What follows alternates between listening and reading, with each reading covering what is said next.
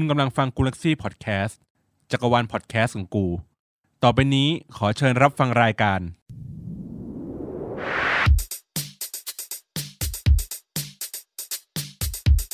อัปทูกูอัปทูเดต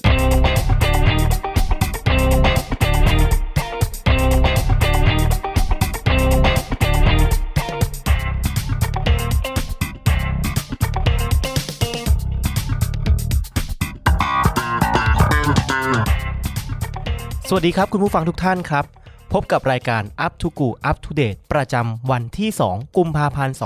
2564 กันนะครับ วันนี้ก็มีการอัปเดตนิด ๆ หน่อย ๆ นะครับ ขออัปเดตในส่วนของเรื่องของค่าฝุ่นกันเลยดีกว่า ค่าฝุ่น PM 2.5 วันนี้นะครับ ในกรุงเทพมหานครกลับมาสูงขึ้นอีกครั้งแล้วณช่วงเวลาประมาณ 7 นาฬิกานะครับ ตลอดค่าเฉลี่ยตลอด 24 ชั่วโมงที่ผ่านมา ตรวจวัดได้ 47-96 ไมโครกรัมต่อลูกบาศก์เมตร พบว่าเกินมาตรฐานจำนวน 68 พื้นที่กันเลยทีเดียวนะครับ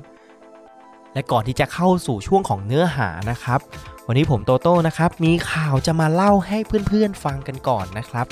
ก็เป็นเรื่องที่น่ายินดีนะครับสำหรับวงการการ์ดเกมไทยในบ้านเรานะครับ โดยโพสต์นี้นะครับได้นำมาจากข่าวช่องวันนะครับ หนุ่มไทยขายการ์ดได้ 14.4 ล้านบาท ฟังไม่ผิดครับ 14.4 ล้านบาท การ์ดใบเดียวครับ การ์ดใบนั้นก็คือเป็นการ์ดโปเกมอนครับ ในเนื้อข่าวเขารายงานมาว่า คุณนุกริดแก้วสุวรรณหนุ่มชาวไทยได้โพสต์ Facebook ไว้ว่า ได้นำการ์ดโปเกมอน Topsun Charizard 1ทับ1ไปนะครับ ชื่อ Charizard อาจจะไม่คุ้นสำหรับชาวไทยสักเท่าไหร่นะ แต่ถ้าพูดถึงว่ามันเป็นการ์ดโปเกมอนที่ชื่อว่าลิซาร์ดอนหลายๆ คนก็น่าจะคุ้นเคยอยู่นะครับ เพราะว่าตัวตัวละครโปเกมอนตัวนี้เป็นโปเกมอนที่เป็นที่นิยมที่สุดตลอดกาลของวงการโปเกมอนไทยของเรา รวมไปถึงโปเกมอนในประเทศต่างๆ ด้วยนะครับ ได้นำไปประมูลในเว็บไซต์ Goldin Auction นะครับ ซึ่งประมูลจบไปด้วยราคา 200 ดอลลาร์นะครับ หรือคิดเป็นเงินไทยก็ไม่แพงมากครับผม 14ล้าน4 3 6 0 0 0 บาทเท่านั้นเองนะครับ โดยการ์ดโปเกมอนใบนี้นะครับทำไมมันถึงมีราคาแพง เนื่องมาจากว่าการ์ดใบนี้เป็นการ์ดสะสมที่หายากมากๆ รุ่นปีตั้งแต่ช่วงปี 1995 นะครับ โปเกมอน Japanese Topsun Charizard ชื่อมันค่อนข้างที่จะยาวมาก ขออธิบายสั้นๆเลยว่า มันเป็นการ์ดที่มีความเก่า อายุมากกว่า 25 ปีกันเลย และขณะนี้นะครับ เป็นใบเดียวในโลกที่ได้เกรด 10 หรือคะแนนสูงสุดของการเป็นการ์ดสะสม โดยประเมินจากความสมบูรณ์ของการ์ดนะครับ ซึ่งการ์ดพวกเนี้ยมันจะต้องดูก่อนเลยว่าเป็นการ์ดแท้การ์ดปลอมใช่ไหมฮะ แล้วนอกจากว่าพอดูเสร็จปุ๊บส่งไปตรวจ แล้วมันจะมีบริษัทที่เขาได้รับการรับรองมาตรฐาน อะไรสักอย่างนะครับ อันนี้ผมไม่ชัวร์เขาได้ส่งไปให้บริษัทพวกนี้เช็ค และตรวจสอบว่ามีรอยยับมีรอยขูดขีดมีอะไร มีรอยอะไรพวกนี้ไหมซึ่งคะแนนที่ได้เนี่ยมันตั้งแต่ 1 จนถึง 10 ซึ่งใบเนี้ยได้ถึง 10 คะแนนเต็มนะครับและหนุ่มไทยคนนี้ครับคุณนุเนี่ยเขาก็เลยเอาไปโพสต์ขายประมูลในเว็บไซต์ แล้วก็มีคนบิดราคาแข่งจนมาจบที่ 14.4 ล้านบาทนั่นเองนะครับโอเค มาถึงในส่วนของเรื่องที่ต้องอัปเดตกันในวันนี้นะครับ Instagram ยกเลิกการแชร์โพสต์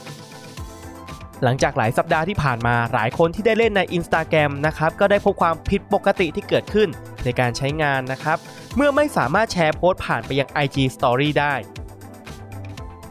ทำให้ผู้ใช้หลายคนที่มักจะใช้ฟังก์ชันนี้เกิดอาการเซ็งไปตามๆกันเลยทีเดียวนะครับ โดยล่าสุดทาง Facebook Rainmaker ได้ออกมาบอกสาเหตุของการที่เอาฟังก์ชันนี้ออก เพราะไม่อยากให้คนเห็นโพสต์ซ้ำๆครับ จนมีผู้ใช้ Twitter นำมาทวิตด้วยความโมโหว่า ไม่มีความสมเหตุสมผลแต่อย่างใด อะไรที่ควรเอาออกกลับใส่มา อะไรที่ไม่อยากให้เอาออก ก็ดันเอาออก เนี่ยก็ไปคิดแทนผู้ใช้งานทั้งหมดกันเลยข่าวอัปเดตต่อมานะครับ ไปดูกันที่แฮชแท็กอะตอมปกรณ์กันแฮชแท็กอะตอมปกรณ์จับคนร้ายได้แล้วนะครับ ช่วงวันเสาร์ที่ผ่านมาเมื่อมียูทูบเบอร์ช่องอะตอมปกรณ์ หรือคุณอะตอมที่ได้ออกมาโพสต์คลิปเล่าเรื่องเหตุการณ์ที่โดนชายคนหนึ่งนะครับงัดสตูดิโอตัวเองถึง 2 ครั้ง โดยออกมาเล่าถึงการที่ไปแจ้งความกับตำรวจ แล้วตำรวจก็ทำอะไรไม่ได้ จนเหมือนกับโดนชาวทวิตเตอร์ฉอดไป ก็คุณตำรวจก็โดนฉอดไปเป็นที่เรียบร้อยเลยนะครับและอัปเดตล่าสุดนะครับสามารถจับคนร้ายได้แล้ว โดยคนร้ายให้การสารภาพเอง ทางคุณอะตอมก็ได้กล่าวขอบคุณทุกๆ คนที่ให้การช่วยเหลือเป็นอย่างดีนะครับ แล้วก็ออกมาขอโทษด้วยที่ทำให้หลาย ๆ คนต้องเป็นห่วงนะครับ ก็ข่าวนี้ผมก็ถือว่าเป็นความโชคดีในความโชคร้ายละกันนะครับ เพราะว่าโชคร้ายก็คือโดนขโมยขึ้นสตูดิโอถึง 2 ครั้งกันเลยทีเดียว แต่ความโชคดีของเขาคือสามารถจับคนร้ายได้แล้ว ก็หวังว่าในความโชคดีครั้งนี้นะครับ จะได้ของคืนมาอย่างครบถ้วนนะครับ จะได้ไม่เกิดความเสียหายอะไรจนมากเกินไป นะครับ มาดูข่าวถัดมากันดีกว่า ไอคอนสยามจัด Mega Big Cleaning Day หลังจากที่มีข่าวการติดเชื้อโควิด -19 หลายรายที่ไอคอนสยามในสัปดาห์ที่ผ่านมานะครับทำให้ทางห้างต้องจัด Mega Big Cleaning Day และกลับมาเปิดอีกครั้งในวันถัดมา เป็นเรื่องที่ดีนะครับ เมื่อเกิดการติดเชื้อก็เลยจัดการทำความสะอาดครั้งยิ่งใหญ่เลย แต่แน่นอนว่าไม่ได้เป็นที่พอใจสำหรับชาวเน็ตอย่างแน่นอนเลย เพราะ เป็นการแสดงความสองมาตรฐานในการจัดการของภาครัฐครับ เพราะเมื่อมีคนติดที่ตลาดกลับให้ปิดตลาดถึง 14 วัน แต่พอเป็นห้างของนายทุนกลับปิดทำความสะอาดเพียงแค่ 1 วัน และกลับมาเปิดใหม่ได้ ซึ่งก่อนหน้านี้ทางไอคอนสยามก็มีผู้ติดเชื้อมาแล้ว และทำการปิดเฉพาะโซนที่มีความเสี่ยง แต่ตัวห้างก็ยังเปิดอยู่นะครับทำให้เกิดการทวิตต่อว่ากันอย่างมากมาย อันนี้ก็เป็นความคิดเห็นจากทาง Twitter นะครับในส่วนของเรื่องของที่ต้องอัปเดตกัน และลำดับถัดมานะครับมาดูในส่วนของ Twitter t r e n d ประจำวันที่ 2 กุมภาพันธ์ 2564 กันนะครับแฮชแท็กแรกครับกับแฮชแท็ก MV ไม่ใช่ไม่รู้สึกแฮชแท็กอันดับหนึ่งในวันนี้เป็นเรื่องของเพลงอีกเช่นเคยนะครับ ซึ่งเป็นเพลงใหม่ของคุณทอมอิสลาในชื่อเพลงที่ว่าไม่ใช่ไม่รู้สึก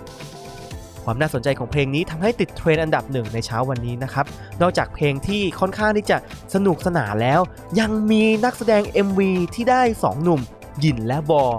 คู่จิ้นที่กำลังมาแรงในขณะนี้มาร่วมแสดง MV ด้วย จากที่เห็นแฮชแท็กก็จะเห็นว่ามีทั้งคนไทยและคนต่างชาติมาแสดงความคิดเห็นนะครับ ซึ่งก็เป็นความคิดเห็นที่ไปในเชิงชื่นชม ทั้งเรื่องเพลง เนื้อหา MV รวมไปถึงการแสดงของทั้งสองหนุ่มกันด้วย จนติดเทรนด์อันดับหนึ่งในเช้าวันนี้กันเลยทีเดียวแฮชแท็กต่อมาครับตำรวจไทยขยะสังคม อาจจะไม่ใช่เทรนด์อันดับ 2 แต่เป็นเทรนด์ที่คิดว่าน่าจะมาแรงที่สุดในช่วงนี้กับแฮชแท็กที่ว่าตำรวจไทยขยะสังคม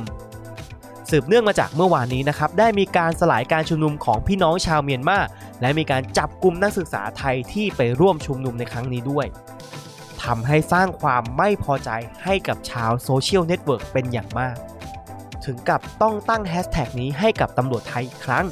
โดยในแฮชแท็กได้มีการระบายความโกรธที่มีต่อตำรวจไทยในหลาย ๆ เหตุการณ์ที่ผ่านมานะครับ และก็มีการรณรงค์สำหรับร้านค้าด้วยว่าให้ติดป้าย ไม่ขายให้ตำรวจทหารด้วย และก็มีคนมาบอกอีกว่าให้ตำรวจทบทวนถึงหน้าที่ของตนเองที่ควรจะทำมากกว่านี้ ก็รู้สึกว่าจะโดนเล่นงานหนักเลยนะครับกับคุณตำรวจไทยของเรา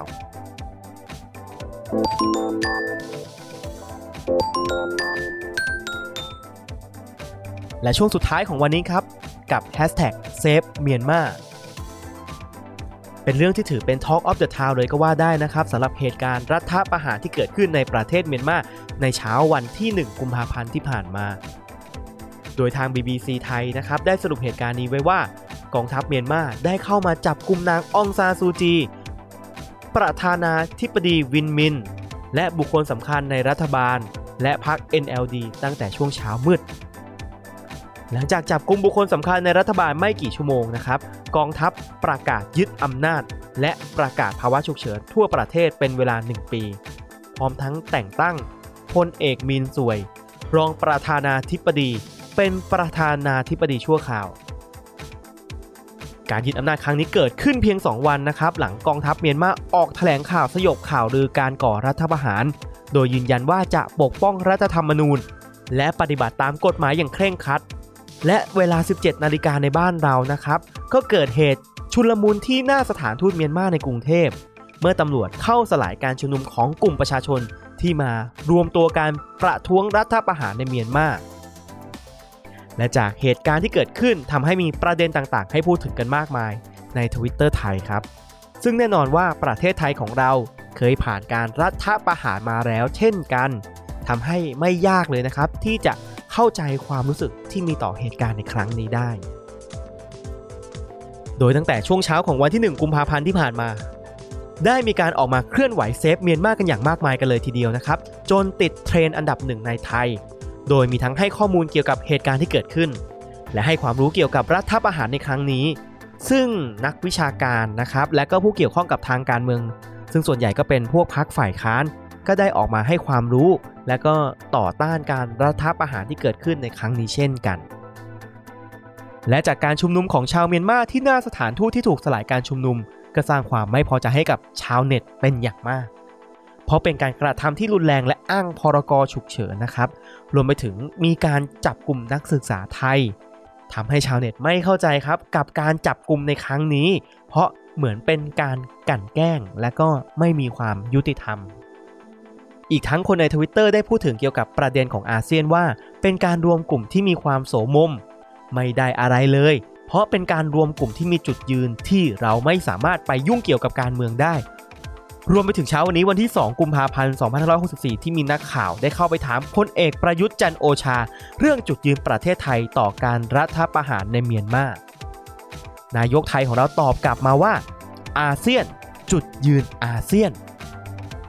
ทำเอาชาวทวิตเตอร์ก็ไปต่อกันไม่ถูกกันเลยทีเดียวครับผมครับใช่ครับนายกของเราครับ พูดคำว่าอาเซียนจุดยืนอาเซียน อันเนี้ยเราก็ต้องไปวิเคราะห์แล้วก็คิดตามกันต่อนะครับ อีกประเด็นที่น่าสนใจครับ เมื่อมีผู้ใช้ Twitter รายหนึ่ง ได้ออกมาทวิต ให้จับตาดูคนดังดาราไทยว่า จะมีใครคนไหนออกมาพูดถึงการรัฐประหารในเมียนมาในครั้งนี้หรือไม่ เพราะขนาดการเมืองในประเทศตัวเองกลับเงียบไม่ยอมที่จะพูด เมื่อคุณวูดดี้พิธีกรชื่อดังออกมาทวิต Hashtag Save Myanmar ซึ่งแน่นอนว่าตอนนี้ทัวร์ก็ไปลงอย่างไม่รอช้าเรียบร้อยแล้วครับสำหรับการรัฐประหารในครั้งนี้จะเป็นอย่างไร และทิศทางของประเทศเมียนมาจะเป็นอย่างไรต่อไป ก็ต้องรอติดตามกันนะครับ และนี่คือเรื่องราวที่เกิดขึ้นในวันที่ 2 กุมภาพันธ์ 2564 รอบตั้งแต่ช่วงเช้าถึงเที่ยงเที่ยงของวันนี้เลยครับ หวังว่าจะได้รับประโยชน์จากการรับฟัง และเข้าใจข่าวสารที่เกิดขึ้นใน Twitter ขอให้วันนี้เป็นวันที่มีความสุขของทุกๆท่านเช่นเคยครับ สวัสดีครับ